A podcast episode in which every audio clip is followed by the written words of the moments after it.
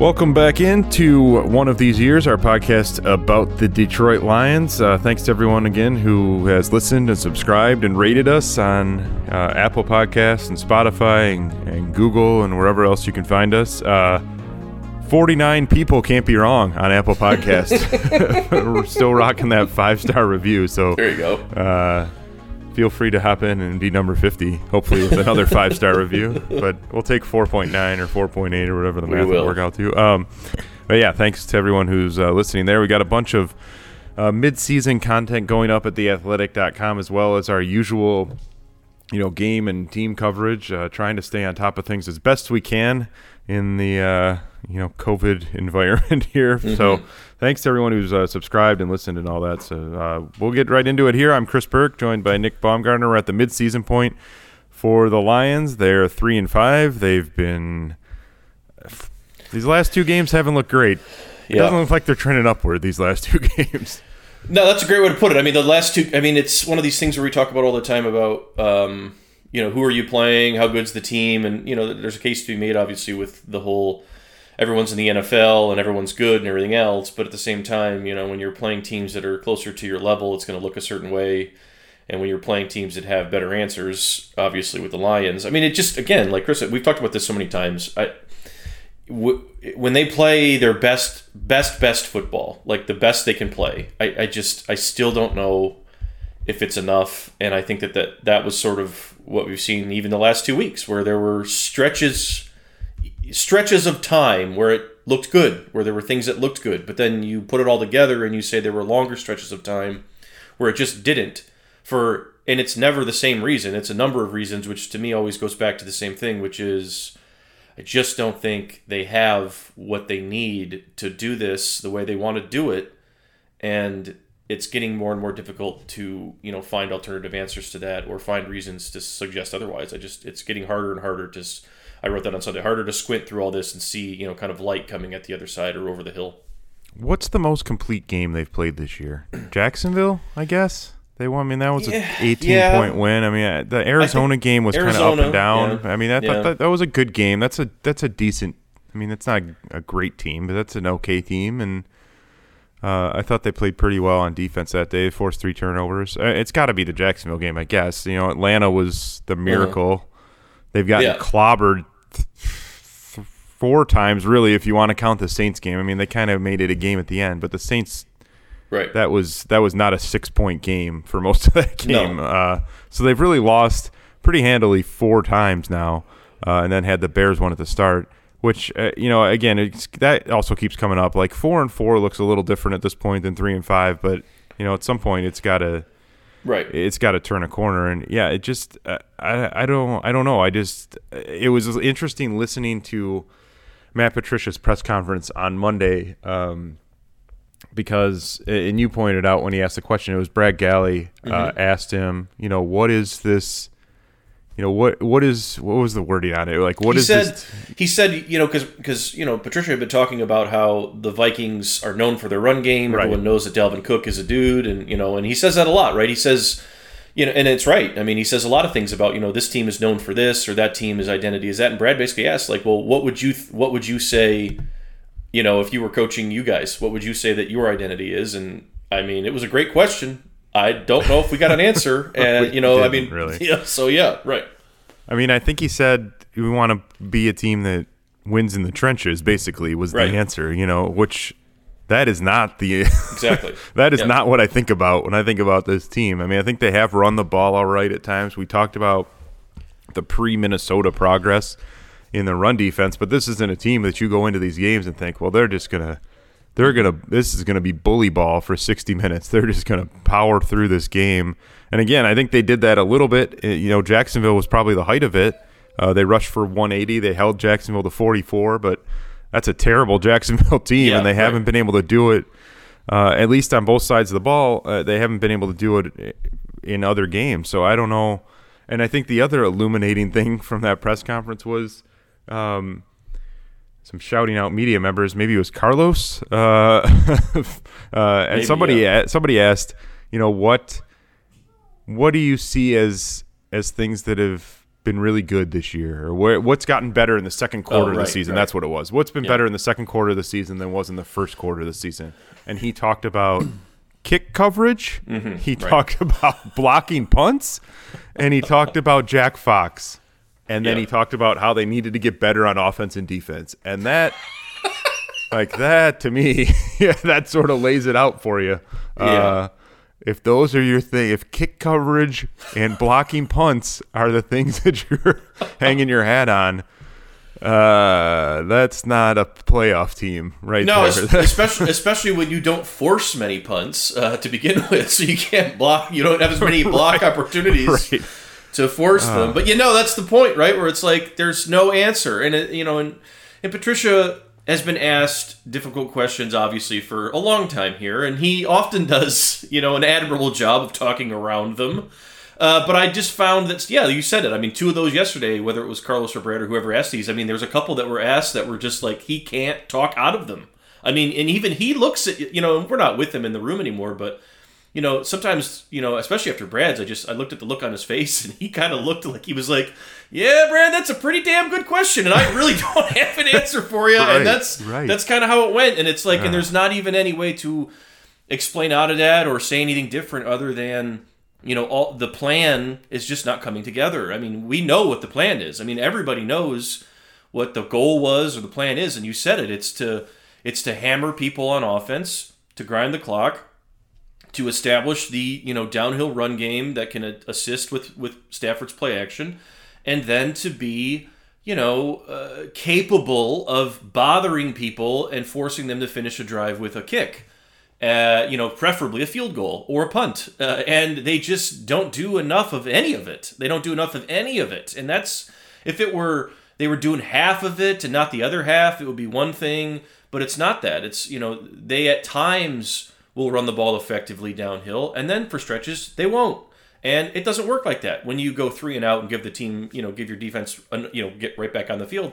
And then defensively, as we've seen, they just against anybody with a moderate run game, uh, the personnel it just it just doesn't work. You know, I mean, it just doesn't work, and it's not it's not calls in the run game. I mean, they've adjusted a lot of that uh, to where you know we were talking about that back in early September, where it's just like, well, at least just stop at least giving people yards. You know, like you were against Green Bay. And I think they changed a lot of that, but it still just comes right down to they just don't have enough guys, and they don't have enough guys that, that are difference makers.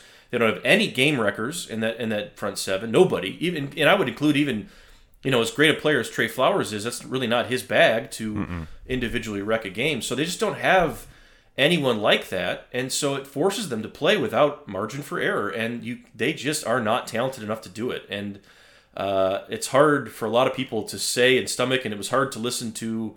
Um, it's been hard to listen to a lot of these guys. Uh, you know, obviously it was hard to listen to Stafford after the game. It was hard to listen to Duron Harmon yesterday talk about how frustrated he was with everything. You know, um, he was asked about the personal foul, which is completely out of.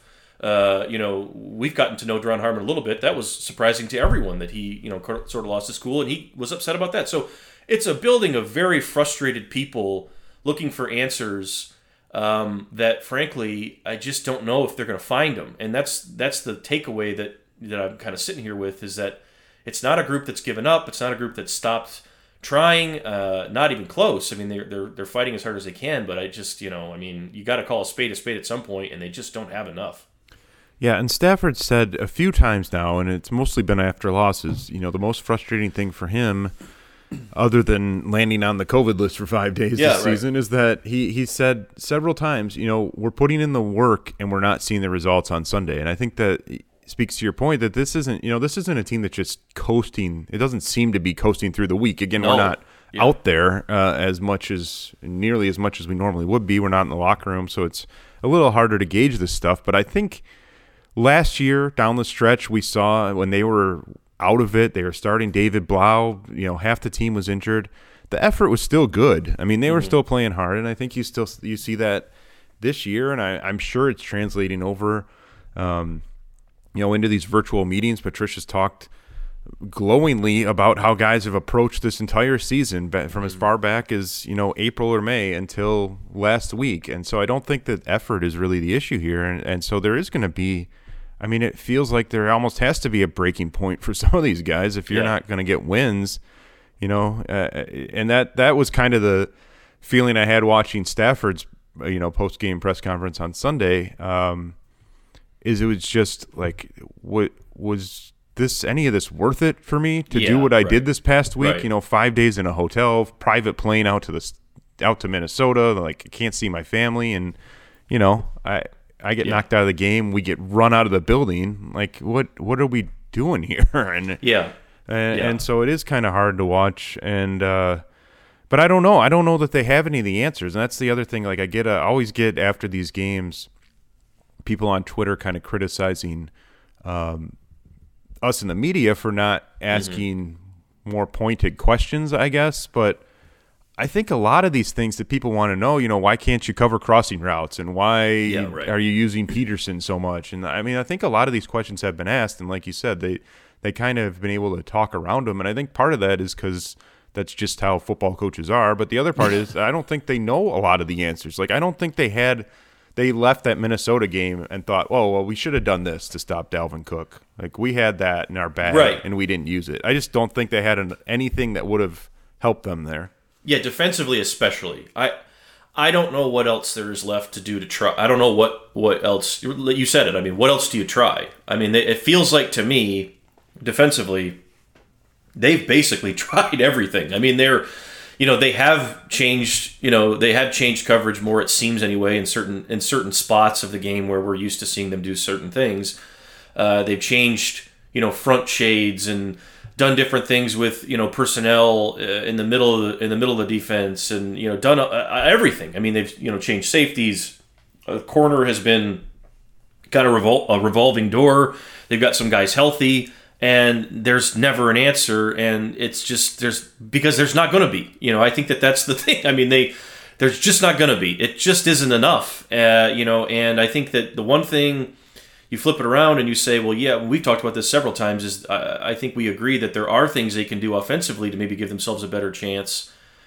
But you know, the thing with that is, even if they do all those things, the defensive problems are still going to be there. And even if you find yourself just turning into a shootout team, you know, there's no promise you're going to win these shootouts either. So like every single game is just there's nothing. They're they're just very average in in many areas, even when they play their best. Uh, I mean, you know, a guy like Danny Amendola, who no one's ever going to question how hard he trains and takes care of his body, and you know, watches tape and does all the things he needs to do to get himself ready to play.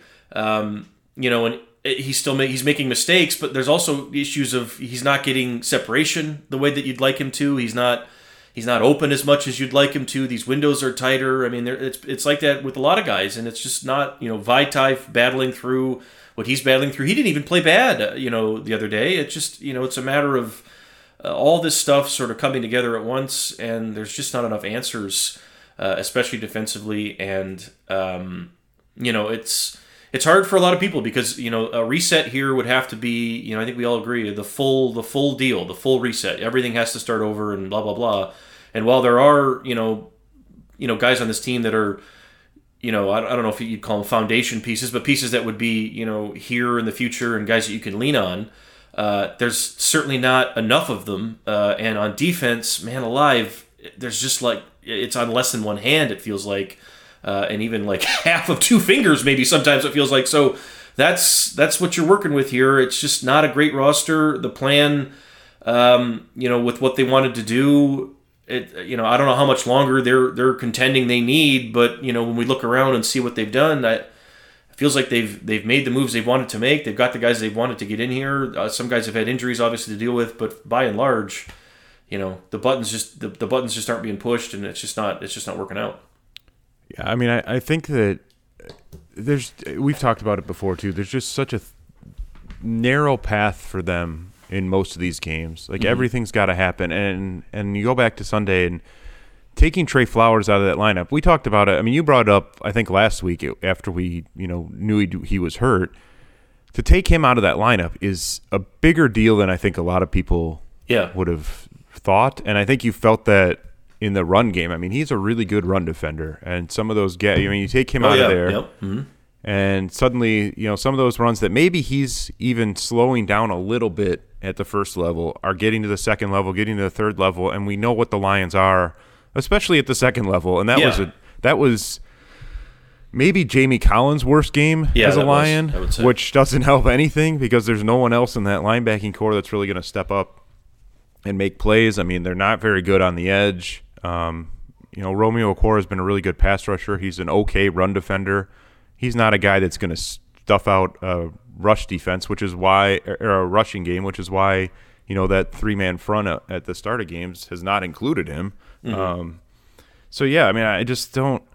I don't know. I, I spinning it forward uh, in our observations, in our midseason observations that went up um, this week on the Athletic. You know, I mentioned uh, kind of looking through this roster, like it's Okudah. Yeah. I think it's Tracy Walker.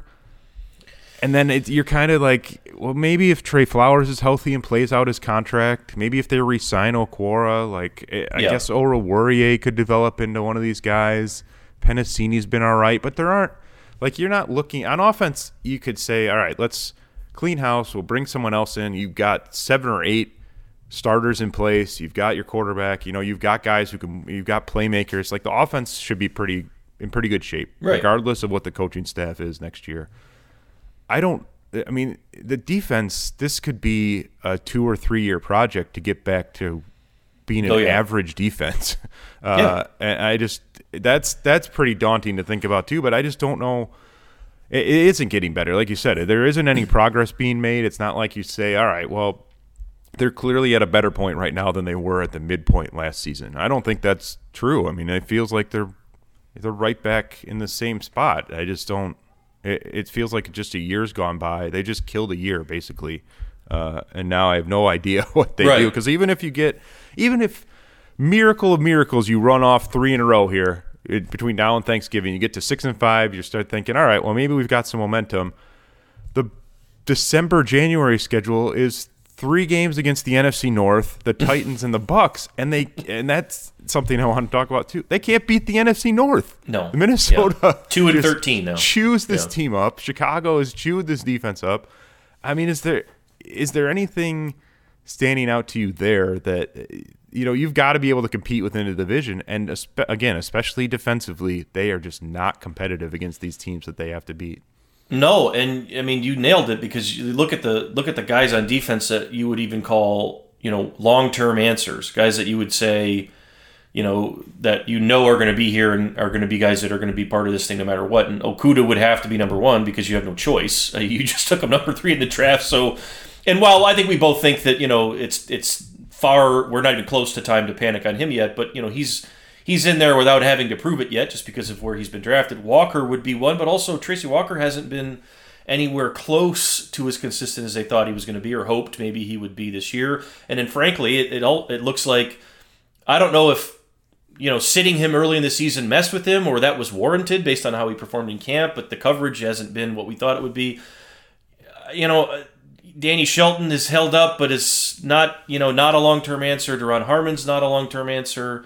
Uh, Jamie Collins really isn't either. You know, I mean, Nick Williams. I mean, you go across the board and you say they've, they've made all these decisions and moves with guys that were that came here to plug gaps, and maybe hopefully somehow it would magically turn into something playable, and it just hasn't. And then if you just brought somebody else in here with fresh eyes and said, "Look at this defensive roster. What do you want to do with it?" They would probably say, "I need to erase a lot of stuff here because I don't know what we have." You know, and that's kind of the problem. They don't have a game record in any level defensively. They don't have anything in the front, the the front four, front three, nothing in the middle, nothing on the back end. So it's very difficult. And, and I think that when you look across the board, I mean, the Chicago games are the ones that are probably the biggest head scratchers, and those have always come down to it seems like just either weird circumstances or them botching something. Uh, that's just inexcusable. I think feel like the Chicago games are the ones where people get the most upset uh, watching. Minnesota has guys that the Lions can't defend, and Green Bay is Green Bay. I mean, that's like what it always seems to come down to. Uh, and I don't know how else to point it out when when you're struggling against everybody that you play the most, and they are they're two and thirteen against these teams. They can't figure them out, and then you flip the script around and you say, well, you know, Green Bay, Chicago, and Minnesota know everything about Detroit, and they're never surprised, and they do exactly what they want to do every time. You've you you run out of all your you exhaust everything, and you say, you know, what else is left to happen here? What can reasonably happen here for them to change this between now and you know forget the end of the season. Like if, if you were to say Matt Patricia, you have another two years. What what would Right, you- yeah. where, where would you start on the Yeah. list of like, well, what do you need to do to get, you know, okay, Matt, we're going to give you two more years, and by the end of that second year, we need you to be like twelve and four or eleven and five, right? Like what? I don't even know. I don't know how that looks or how that works. You'd have to get, you know, you'd have to get Walker to turn around completely. You'd have to get Okudah to pan out very fast. Uh, Penisini would have to be like a. I mean, you'd have every one of these guys that we've talked about would have to suddenly turn into a longer term answer, even though we know they're not. And I just that's the thing where I kind of look at it and say, if you do give these guys longer, what are you going to be doing in that stretch? Is it ever going to get any better? I just feel like the top out of this whole thing just isn't going to be what anybody wants, even if they get there. And I don't know if they can even get there. Yeah, and I, I think a lot of this does go back, as we've said over and over again. This is Matt Patricia is the guy who's taking the heat week in and week out. Right. A- A lot of this goes back to Bob Quinn and to the scouting staff. I mean, Okudah, uh, you hope is going to be an elite talent at some point, but certainly he's not there yet. And Yeah. Walker, same thing. And but where's the homegrown talent on this Yeah, team? right. I mean, you can't just win by going out and signing 30 year old guys to two year contracts in the Right. offseason and building a defense. You've got to have some homegrown talent. And and nothing's really panned out. I mean, I, I think Oruwariye has shown progress. I think Walker, again, Walker and Okudah maybe are there. Penisini's been all right, but there aren't a lot of guys here that they've drafted and developed to be core pieces of this defense that are going to be here into the future. And so that makes it pretty difficult to move forward. And, you know, I, I mentioned the NFC North games because those are kind of easy, like bellwether games for me. You know, you see the Saints Yeah. once every four years or whatever it is, and, and Drew Brees plays well. It's like, all right, well, Yeah, you know, tough. that's Yeah. yeah, that's that, that's not something that you are super familiar with that offense or anything. But these these games against Green Bay, Chicago, Minnesota, you're seeing these guys twice a year. Uh, I mean- Gary Kubiak's been running the same offense for decades. Right. Like there are not many surprises in what Minnesota is going to throw at you. It's the Yeah. same every time, you know. And the line—I mean, I've tweeted out a couple times over the course of Sunday and Monday over the last three games uh, against Detroit off play action. Kirk Cousins' QB rating is like 150. He is just torching this defense off play action, and you can see it. It's this, you know, we t- it's not just Minnesota. We talk about it every time there's a decent play action quarterback. I mean, the linebackers aren't getting deep enough. The safeties aren't covering space. The cornerbacks, if they're in zone, don't seem to know where they're Yeah. supposed to be going. I mean, it's just all sorts of problems all over the field. But again, you should know this Minnesota offense. Even in a weird year, you know, even with some injuries, you should have some sort of counter to be able to stay competitive. And Minnesota put up 487 yards of offense and, you know, 275 of them on the ground. And it felt like if Dalvin Cook had wanted, if they'd wanted to rush for like 350 in that game, Dalvin Cook probably could have rushed for 350. So I just don't know. To me, that's the clearest sign that nothing's happening defensively is that these same three teams just keep killing you Yeah.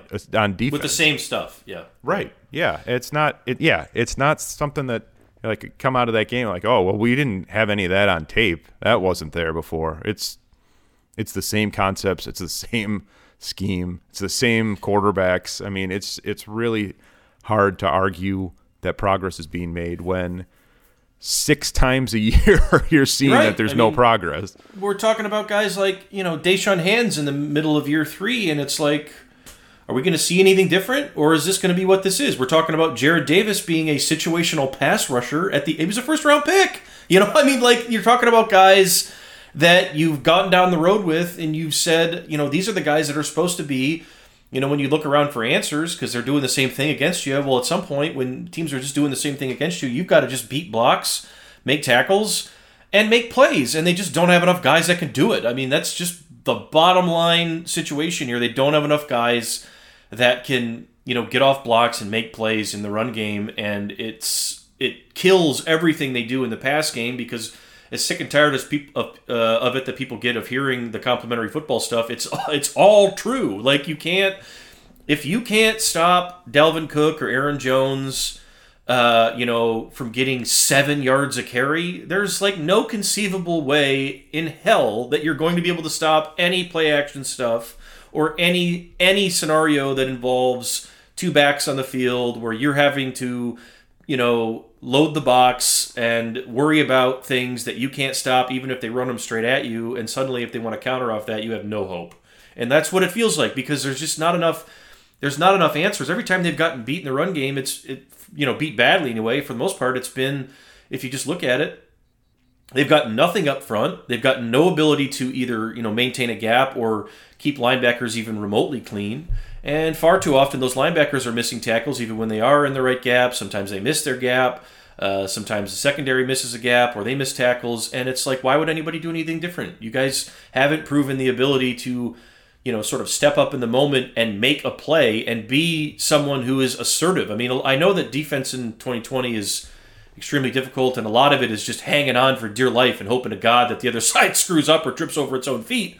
But you know, the best defenses still in football today have guys that can change the game. Make they make you do something different offensively. They make you go away from certain things that you know you're going to be able to do well, and they make you come up with another answer. The Lions just don't have anyone defensively that makes another team say we can't do what we want to do this week. I mean, uh, other than maybe the Jaguars or teams like that, but when we're talking about teams that are average or better, they don't have anybody defensively that is going to make an offensive. I mean, you know, Flowers is a guy that you have to game plan for, but you're not saying, "Oh God, we can't do X, Y, and Z because Trey Flowers is on the field." It's just not not a thing. So that's a problem, and you know, all the other things combined with it you know, I think it would be one thing, Chris, if they had a couple guys, like two guys somewhere in this defense right. yeah. that were just like heat seekers, who, if all nine, the other nine were screwing up and having trouble and whatever, at least you got the two guys who can go make plays for you and bail you out. They don't have any of that. And that's the thing that the last two years watching this team, that's kind of the case across the board. Stafford is the closest thing they have to that on either side of the ball. And Stafford's 32 now, you know, and has been beat up pretty good. Like, they just don't have anybody that's like, hey man, go get us, go get us out of this. You know, go help us out. Golladay maybe would be one, but like they don't have enough, and and that's the long and short of it. And that's why you know all the, like you said, Patricia gets a lot of this, but like Bob Quinn cannot be absolved in any of this because I know that you know you're working with a salary cap and you're working with a quarterback with a big contract, but you're not getting explosive value certainly. And the value you are getting is like, well, that's nice, but it's not going to be enough to you know do anything when it when you know it gets down to you know we got to we got to have it time, and, and that's kind of the situation. The uh, other qu- quote, I guess, that jumped out to me this week was Matthew Stafford after the game and mentioned that sort of like worn down persona he yeah. presented for everyone for the press conference. But he talked about, you know, someone asked him why they didn't throw the ball deep. I think he attempted one pass over 20 yards. It was the first play of the game to Marvin yeah, Hall. Yeah. And then that was the only deep ball they threw all game. And Stafford said, well, you know, they're they were dropping too high. Mm-hmm. Uh, they were firing their safeties out or their linebackers back. Um, you know, just running out of there as soon as we ran play action to take away the deep stuff. So I was just living underneath, and this yep. has been basically what every team to some extent has certainly done in the, the north this year. Yep. Uh, yep. Just drop those safeties, give them the underneath stuff, and you know Stafford even used the phrase. You know they were playing bend don't break defense, which is supposed to be what the Matt Patricia defense is. Right. And it keeps A, it keeps giving up huge plays, and B, it's not forcing any turnovers. They've I mean, they're 0 4 in games where they haven't forced a turnover.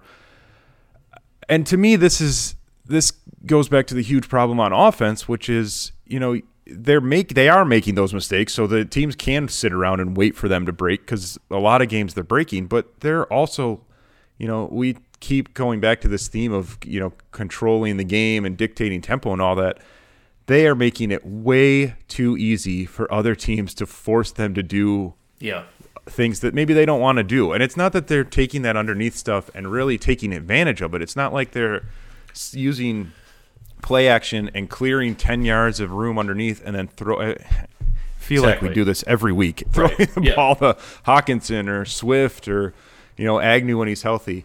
It's they're taking the underneath stuff and throwing it to Danny Amendola for six yards and nothing after the catch, or they're you know right. throwing it to it, Cabinda had a catch, or Adrian Peterson on a screen. Like they're not, they're letting defenses take away what they do best, which is to get the ball deep and to stretch the field, and they're not making defenses pay with the other things that are out there. And so you get you know, you get kind of caught in these spots where you are in you know, the bend don't break doesn't work because the Lions are usually behind Yep. they're usually behind the sticks and they can't come up with chunk plays and you sort of see the result. And I don't know how you fix that either if they're going to be so stubborn with what they're doing on that side of the ball. Right. Two things there. The the bend don't break stuff is the philosophy there would just be, you know, you're not going to give up any shots, you're not going to get beat deep, you're not going to get you know, that's your whole thing. You just don't want to get beat over the top. However, none of that works if you can't stop the run. Like and that's that's number 1. So they can't do that because they can't stop the run.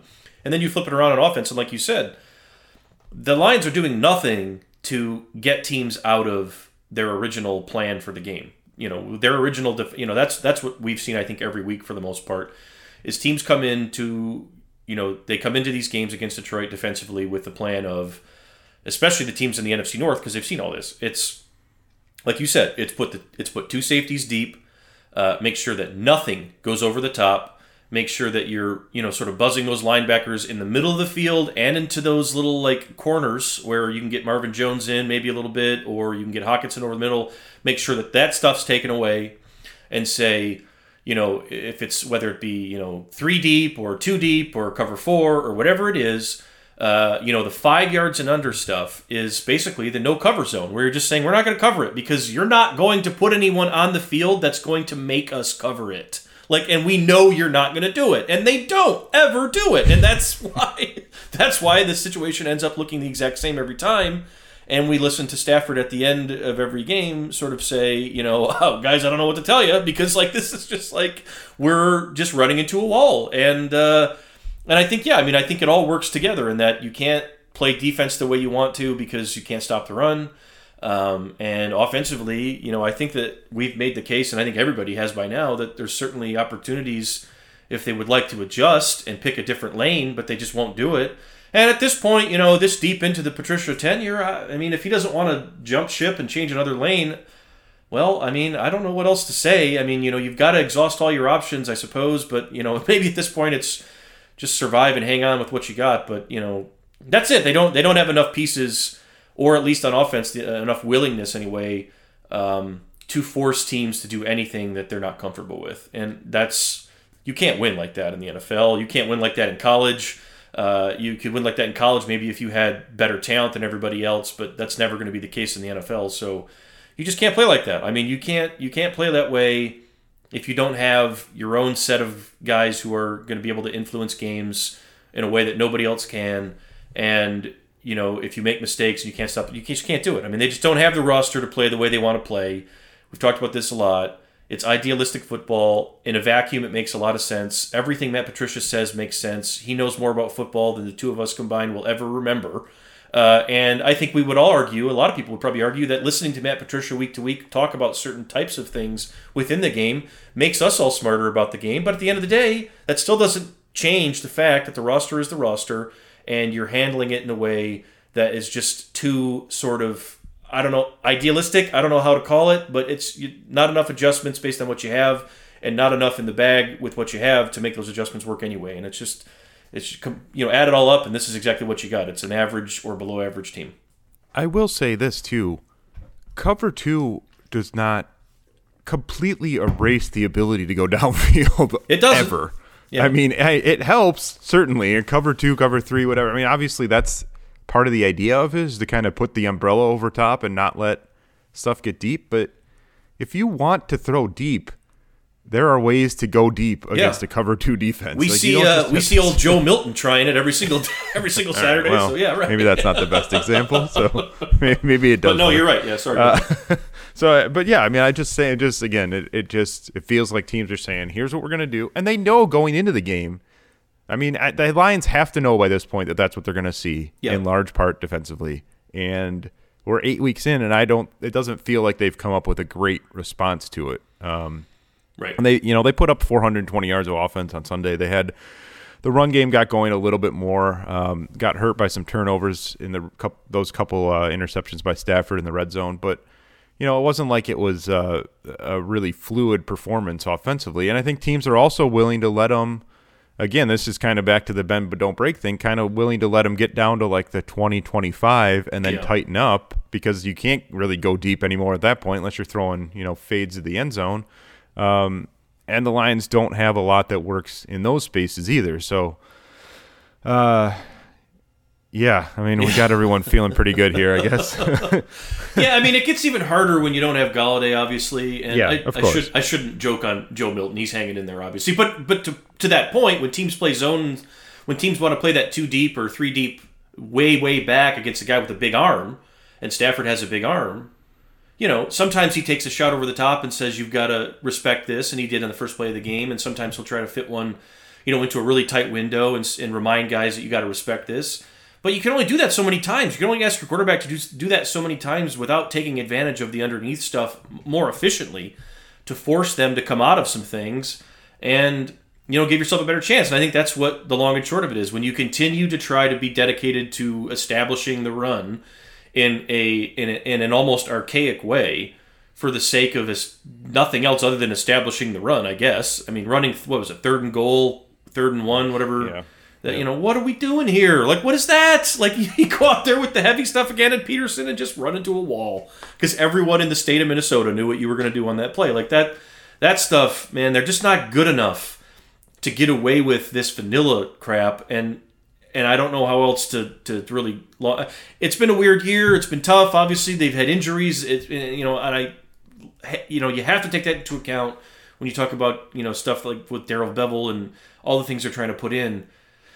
But man, it's been eight games now. Like there's adjustments that can be made here, and it just doesn't feel like they're exploring them enough in the moment. And um, it just gets tougher and tougher to, to sort of see, you know, where this changes. Yeah, well, uh, since you brought up Milton, I, I mean, I mentioned to you and you, while we were talking Sunday, like the start of the game for the Lion. I mean, it felt just like watching the Michigan game over again. like Yeah, they got the yeah. ball first. They put it on the took- I think you're right. Michigan took the ball first. Yeah, they did. Uh, chose to have the ball because they wanted to go make a statement, and they went lost like three or four yards and punted, and Mm-hmm. Indiana marched down. It was seven nothing.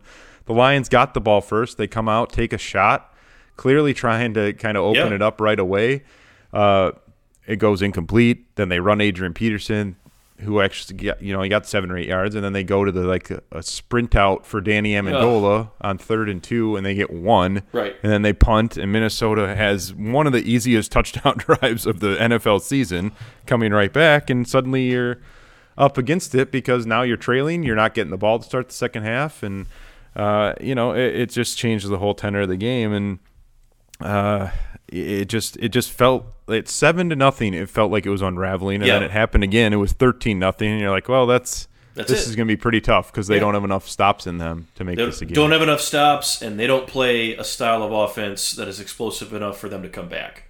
And you know that's that's another thing too that that has to be taken into, into account here is that their game plan offensively oftentimes ends up having to go in the trash can before they can even get to the second half, before they can even get to halftime. I mean, it's like their plan is just destroyed because yeah, like you said, I mean, you're running a sprint out at the sticks on third and two when everyone knows it's what you're going to do and you get one. Like you're giving yourself no wiggle room you know?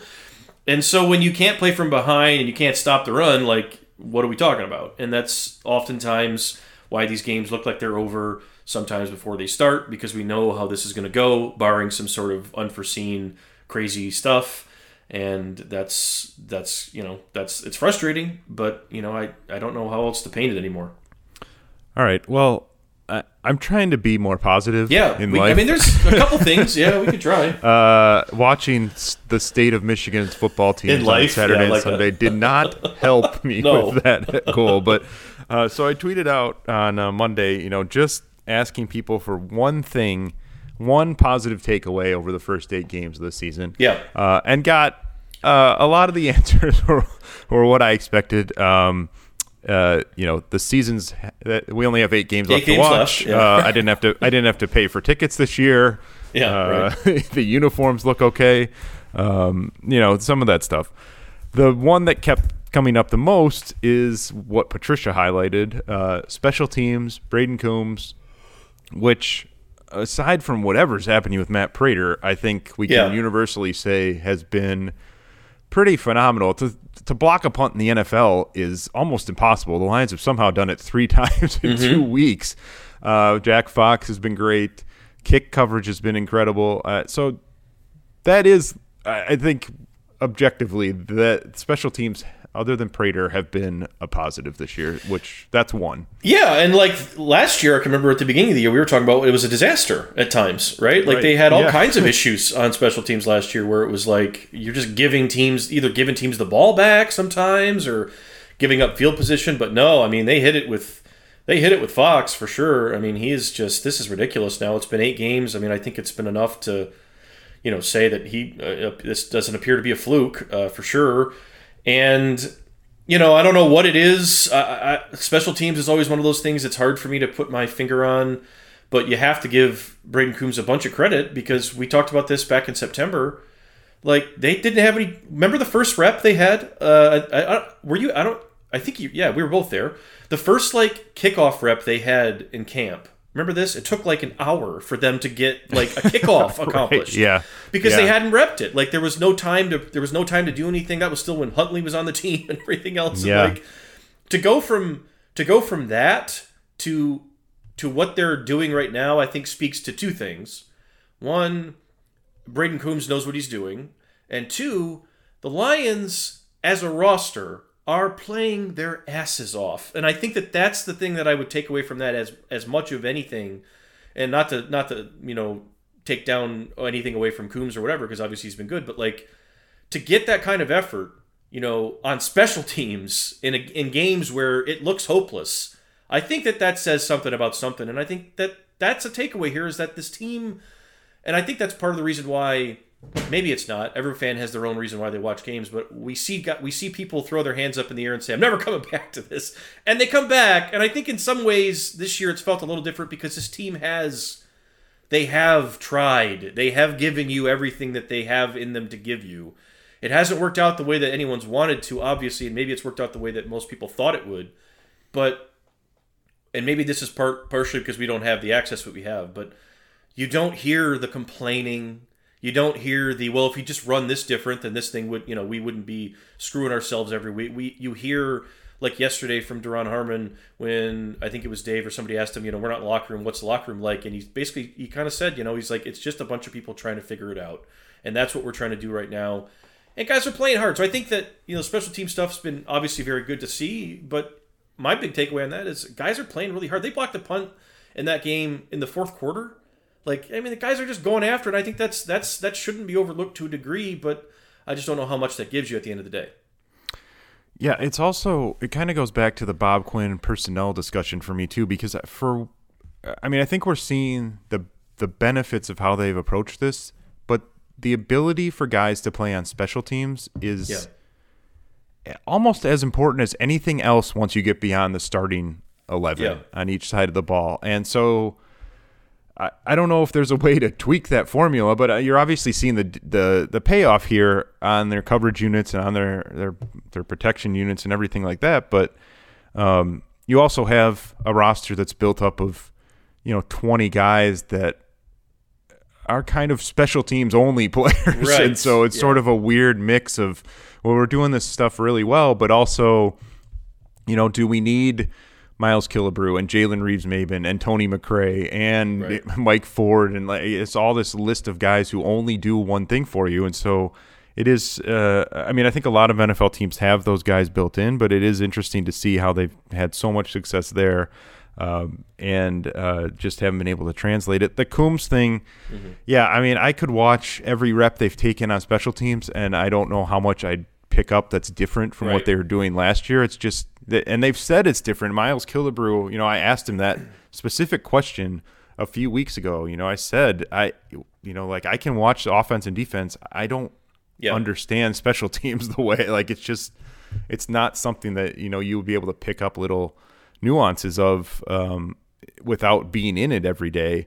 Can you explain what Brayden Coombs is doing? And he talked about, you know, well, some of the he's tweaked some of the techniques we have to get off blocks and all this sort of stuff. And again, like that is a fine answer. That doesn't help me a whole Right, lot. I can't yeah. say they're doing this differently than what they were doing last year, but clearly it's much much better than it was. And the, and Brayden Coombs, I think, is a huge bright spot. So I guess I'll ask this Yeah. while we're on this topic. If the Lions make a move here, Mm-hmm. if Thanksgiving's the cutoff date, that's kind of the one. I, I don't know. Yeah, Like, it felt like Thanksgiving always kind of circled as maybe that would be the drop dead date uh, for a coaching move in season. Is Brayden Coombs uh, an interim candidate for you, or is this just going to be Darrell Bevell for five weeks? You know, I just I I'm not a fan of the in-season firing no matter what. I think I'd say that at the top. Like I just don't understand unless a team has quit. You know, I it, it's hard for me to understand. You know what benefit you get on that. But you know, teach their own. They can do whatever they want. But with that said, you know, if you're firing your coach and you're not going to make the playoffs, and we all know this, then is it ridiculous to say, you know, hey, we got this younger guy that we think is a, you know, obviously we don't think he's ready to be the head coach, maybe, but we think he's, we like him a lot, and we, you know, we think that he's a good young football coach, and maybe there's, you know, we'd like to show him that we want to work with him in his future as he goes forward. Is there a way to maybe reward him in that scenario? if, if that means head coach, may I don't know, but like maybe something. I, I don't know, but maybe something because I, I, I a couple weeks ago when that kept coming up, I was like, "There's no way you do that." You know what's Brayden, what's Brayden Coombs like 33, 32? I mean, he's never done any of this before, so you know that just doesn't seem like you know a realistic thing. But I mean, at the same time, 34. Sorry to, uh, on the age there, I didn't mean to get it wrong, but like on the same time, it's like I don't know. I mean, like there's not a lot of you know. I think you know maybe Undlin, Bevell, Coombs. maybe you give them shared responsibilities. I don't know what that would look like. It does feel like he's awfully young for that. But at the same time, if you're gonna, if it's just a couple games and you want to give somebody, you know, a chance, and you and you tell them like, hey, we're investing in you a little bit here, uh, you know, forget everything else. We really like what you've done, and we want to make sure that you, you know, you want to be part of this thing going forward, one or the other. Or we'd like to make that happen. Maybe that's part of the plan, but. Um, I don't know. That's a really hard one. I don't know if I would just say, "Okay, Brayden, Yeah. like you're the head coach. Let's see what you got Yeah. for four games." And it, maybe it would hold together, maybe it wouldn't. But at that point, I don't know what you'd have to lose either. So, like that's why I would maybe be a little more open to something like that. But it does feel a little insane to to do that. But hey, I don't know. It's 2020. Yeah, I mean, I, I think I'm with you. I don't really see the benefit of even if they're. I mean, I guess if you're three and eight, uh, and Yeah. people are just losing their minds, four and seven, like you maybe you just make a move and say just to get the fans to calm down a little bit for December, even though they're not in the building. Like you have to, if you know you're going to make the move at the end of the year, maybe you get a jump on it. I don't know that. Like I don't think putting Darrell Bevell in as the interim coach is going to flip a switch for this No, team. it's certainly not. Yeah, Uh, right. Yeah. And and Coombs, yeah, if you want to keep him, maybe you do see what you've got. We've seen, you know, Sean McVay, Mm-hmm. Kyle Shanahan. There's been some younger coaches that have had success in this league. The Rams also did this with their special teams coordinator. Uh, I want to say 2000. I guess it would have been before McVay. So whenever Yeah. 2016, you know, John Fassel, they bumped him up as their interim coach because they wanted him to be part of the next regime there. Yeah. Um, and so that yeah, that maybe is your kind of leap of faith with a guy, but uh, I yeah, I, I'm with you on on the in season stuff. I just don't. It's not like you're starting your search necessarily earlier. If they're if they're even considering it, they should be doing some of that work behind the scenes Oh, right yeah. now Oh, yeah. anyway. So um, other other things that people were happy about. Uh, I don't think any of this will be surprises, but the two other names that came up the most were T.J. Hockenson and DeAndre Swift, and I think Yeah. we can pretty much agree at this point that those guys have to be huge pieces to this regardless of what it looks like in 2021 2022 i mean those are you said you said the term you know foundational pieces Tho- those could be foundational pieces offensively Yeah, um, if I this think so. offense looks the way it's capable of looking Yeah, Swift can fit into any offense. I think that he's sort of shown that both from what he came from, you know, what his what the offense he played in at Georgia was, what the Lions have sort of asked him to do here, and knowing all the things he can do. I think that if you're, you know, looking at, you know, if you're if we're looking at next coach or next system or next whatever, Swift would fit into anything.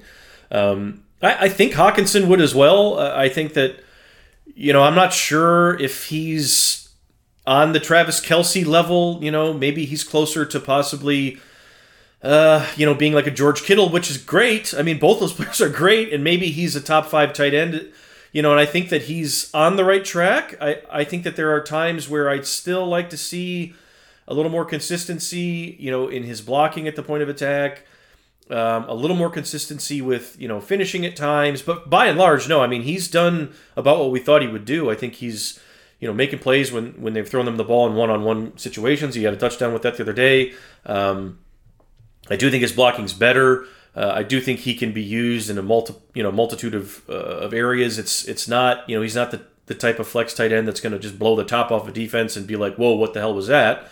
But you know, he's a, certainly a guy that can be on the field for you in any scenario and keep defenses honest. So I think he's definitely a guy. Golladay, I mean, my God, we you know uh, what they're doing with that is beyond beyond me. But yeah. you know, those are three guys right there that you, that you look at and you say anybody going forward should be excited about that. I think that you know the other thing I would point to, and I talked about that in, in the observations too, was the offensive line is not that far away from being in a situation that most people would look at and say this this could be really good. I mean, Decker has been outstanding. Uh, Ragnow's been what we thought he would be. Jonah Jackson has been probably better than most rookies at this point, so that's looking good.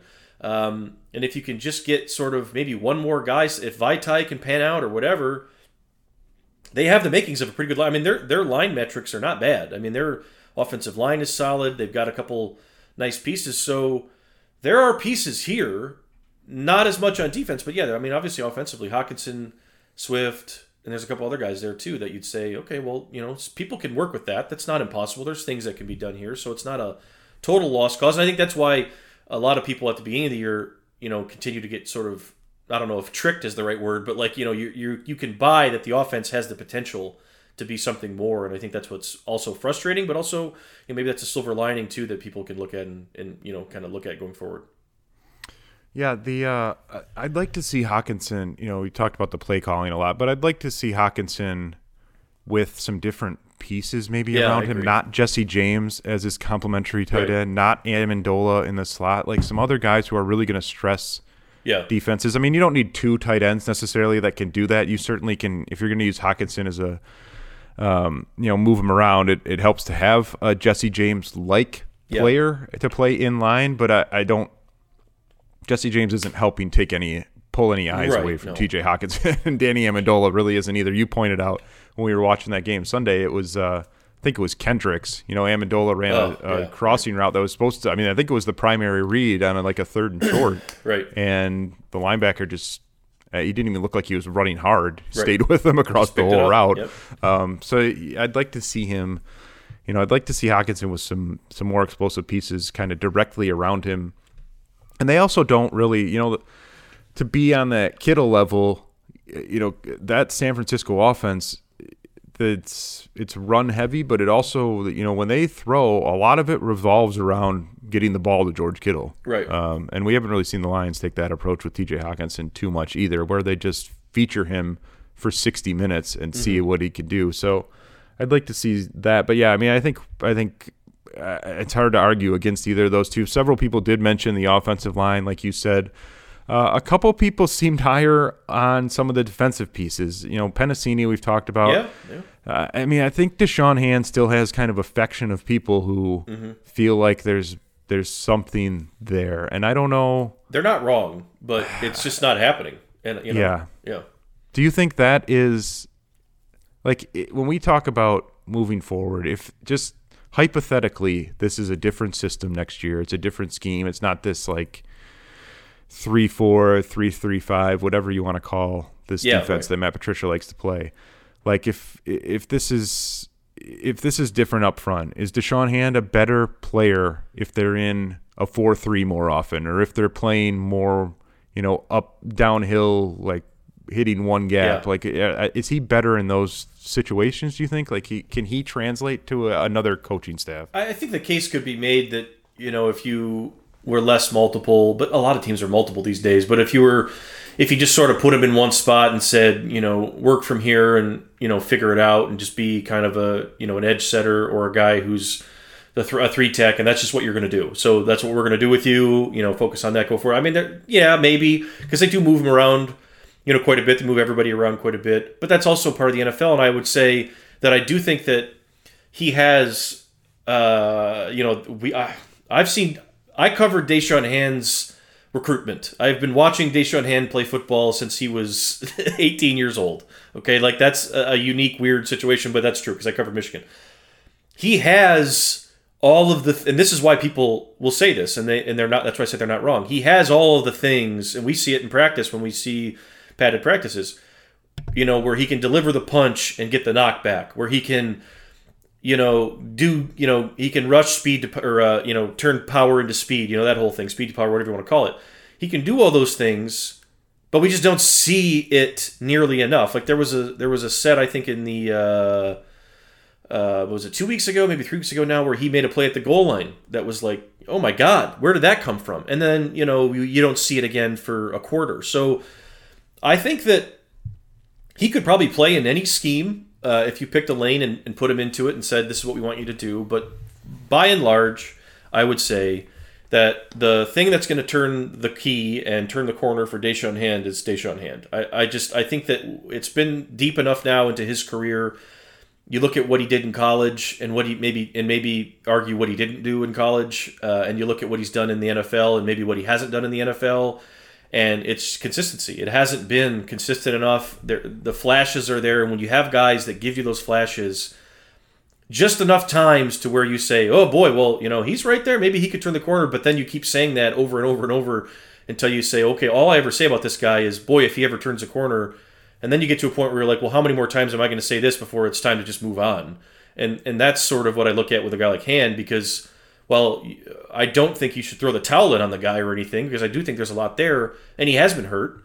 Um, but you know, how many more times are we going to ask that? How many more times are we going to come on this podcast and say, "Boy, it'd be different if Da'Shawn Hand could do that every snap, right? Like if Da'Shawn Hand could play with the consistency that Trey Flowers plays with, probably be a pretty good player, but he doesn't. And you know, that to me is not Matt Patricia's fault, and that's the stuff where I look at that and I say sometimes, and you know, I think we could we could say that with Tracy Walker too. You know, there's some things that Tracy, Tracy Walker does where he'll look outstanding one second you say this is the guy that they saw when they wanted him to come in here and fill this role, and then the next minute it's just completely lost. That's not Matt Patricia's fault. That's not uh, Cory Undlin's fault. That's not the, Steve Gregory's fault. That's on Tracy Walker. He's a professional football player. Like he got to be better.